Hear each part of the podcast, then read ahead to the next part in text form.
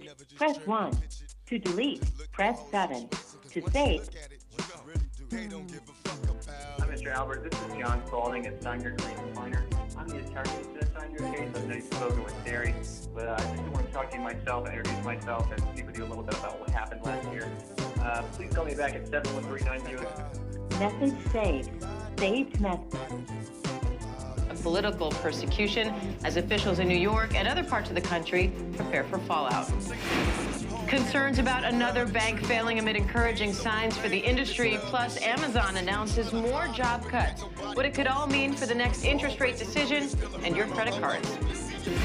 The new warning about real estate scams. A retired teacher is sharing her story after she says she lost her entire down payment right before closing.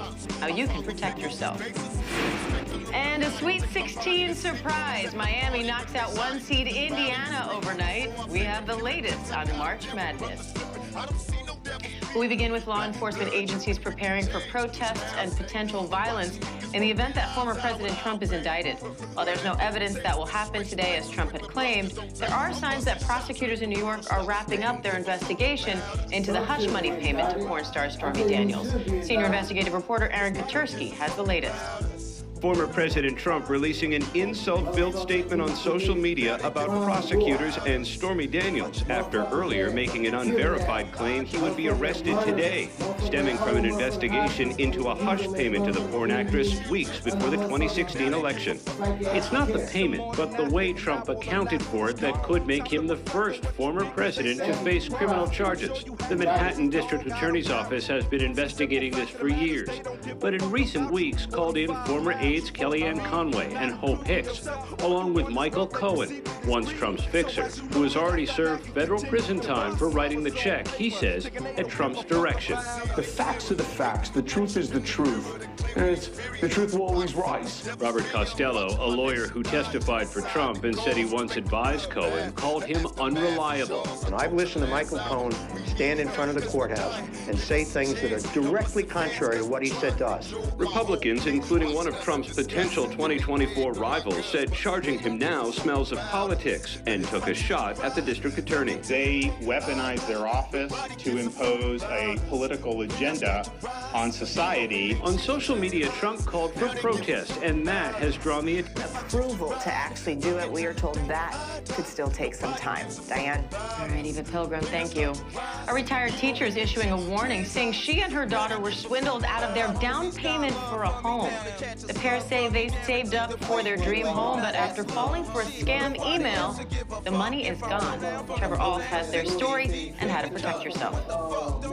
Retired teacher Vicki Regal and her daughter Sarah found the townhouse of their dreams, and with a lifetime of savings, they could finally afford it. We were very, very excited to purchase this home. We found what we thought was an incredible spot. But they say when they got to their closing, there suddenly appeared to be a nearly $200,000 problem. And a message that the title company hadn't received their down payment. And I said, I wired them to you. And she said, I don't have the money.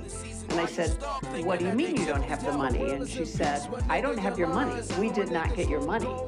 And and I remember just sort of freezing for a minute. Sarah and Vicki say just before the closing, they received this email instructing them how to transfer the money, which they did. But they say they now believe it was fake, reporting it to the police and FBI, and say their entire down payment is gone. You know, at that point, you, you doubt everything. You, I have no idea when it was hacked. I have no idea if any of these emails were were valid or fraudulent. Experts say these real estate scams often work like this. The scammer first sends a phishing email to a broker or title company hacking into their email account.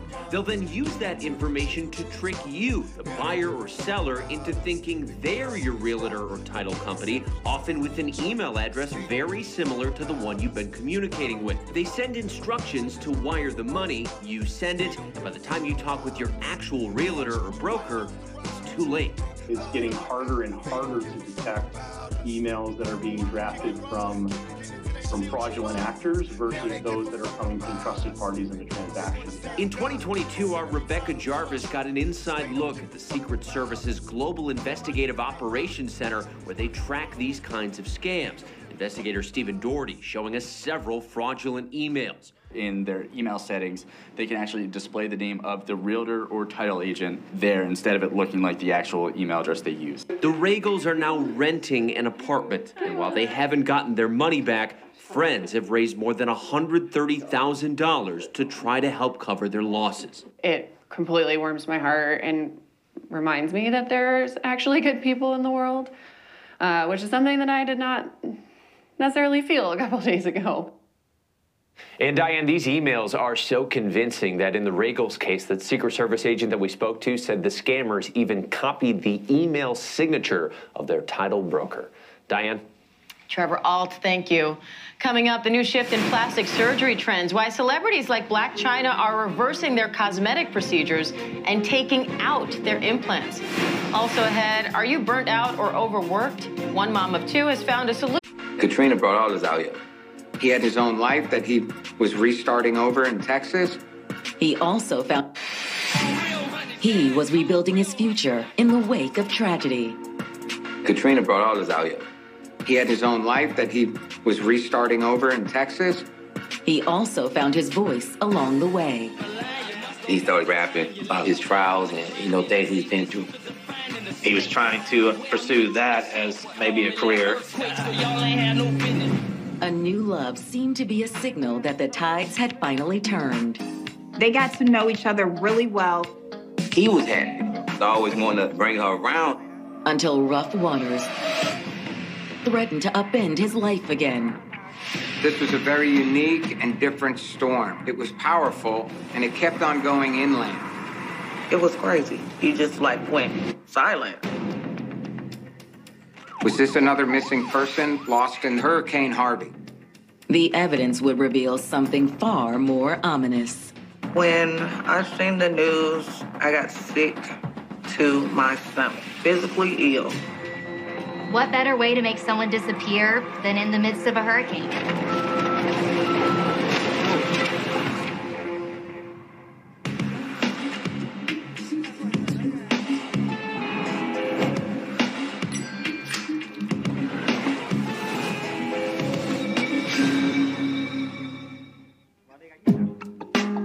August 18th, 2017. It's Friday evening in Baytown, Texas, a blue collar town on the Houston Shipping Channel.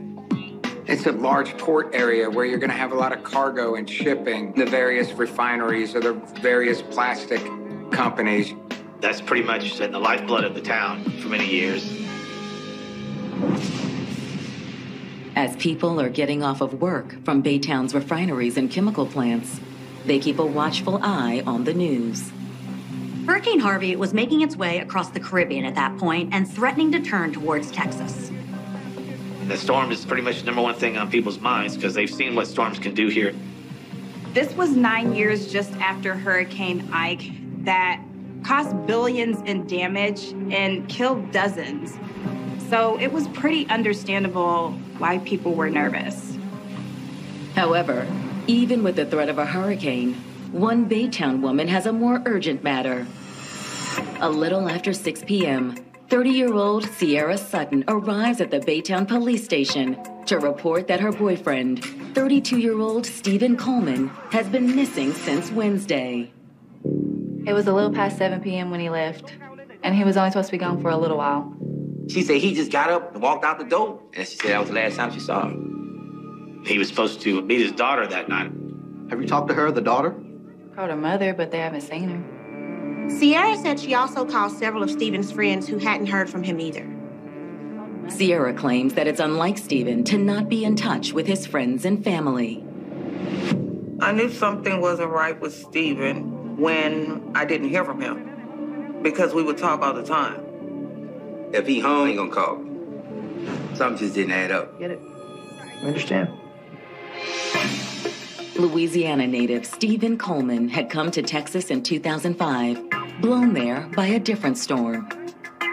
When Hurricane Katrina hit the New Orleans area, it was devastating. And Stephen, he was one of over 200,000 people who fled Louisiana and then settled in Houston, Texas. Most of the people fleeing Katrina landed in the Houston area with little money and spent years struggling to rebuild their lives. Stephen was no exception. He needed to make some money. He needed a couple of dollars in his pocket because he was trying to get somewhere to stay. He was looking for a job. The problem was, he had a few strikes against him. Stephen had grown up in one of the toughest areas in New Orleans and had gotten into some trouble. He went to jail for like just being in the streets. He had a few minor offenses on his record, like misdemeanor drug possession and carrying a handgun without a license. But Stephen refused to let his past define him. He had a great heart, great sense of humor. He was just a good person. Here's a guy who maybe had a little bit of a past, was trying to turn it around, trying to look for a better future like we all did. After months of struggling, Stephen managed to find a place for himself in Baytown, a bustling suburb of Houston. Baytown is right on the coast of Galveston Bay. It's about half an hour from downtown Houston, and it's got big business in oil refining and steel manufacturing. He worked at a chemical plant, and he was a hard worker. The more he got into it, the like the better he got. Like he was seeing his capabilities. So he went from the rookie to the supervisor. However, for all Stephen's dedication and success at his job, music was his true passion. Now this one right here, Epic. He had made this rap CD and was trying to pursue that as maybe a career. Stephen loved, loved, loved his music. He was really good at his craft. His music was like a way to express a lot of stuff that we was going through. Let me show you how I can hit the block broke and get a million right now. Right? Got a hundred hustles. It was so realistic. It was raw. He was gifted. Like people would tell him, man, hey man, this song, man, I listen to this song, bro. And, you know, it, it had me feeling like this. It made me believe and gave me hope. Raw, real, and full of hope.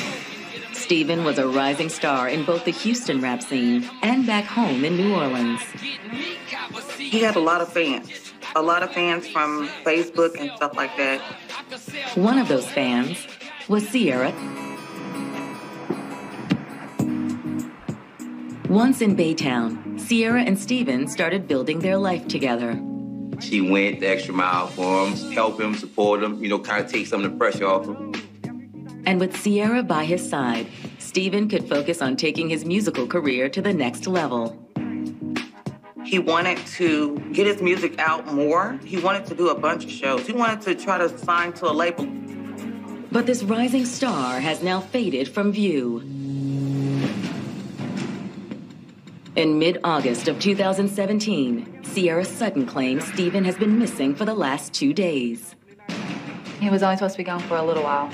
And with an impending disaster approaching off the coast of Baytown, his girlfriend believes something worse may have already happened to Stephen.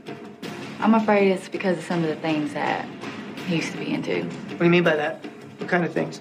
Some of the people he used to run with, they were trouble.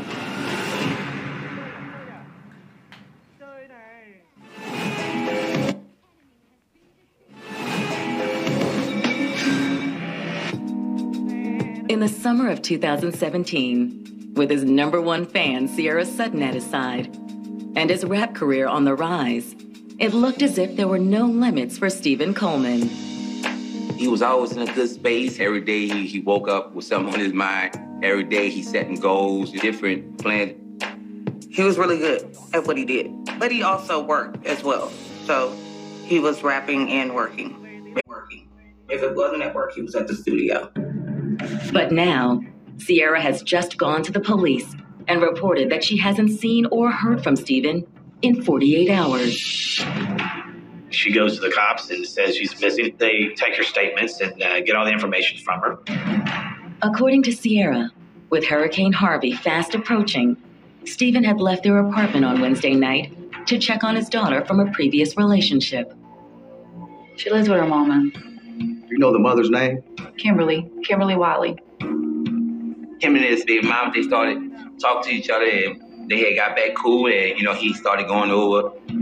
Kimberly and Stephen's daughter had moved to the Houston area as well after Katrina, so this was perfect for Steven to be able to see his daughter on a regular basis. he was trying to be there and help with the daughter. But that Wednesday night, Stephen never showed up to see his daughter. How you know that? Because I asked her. Kimberly, correct? Yeah, I called her when I couldn't get a hold of Stephen. Exes are often considered persons of interest, so detectives were suspicious of Kimberly.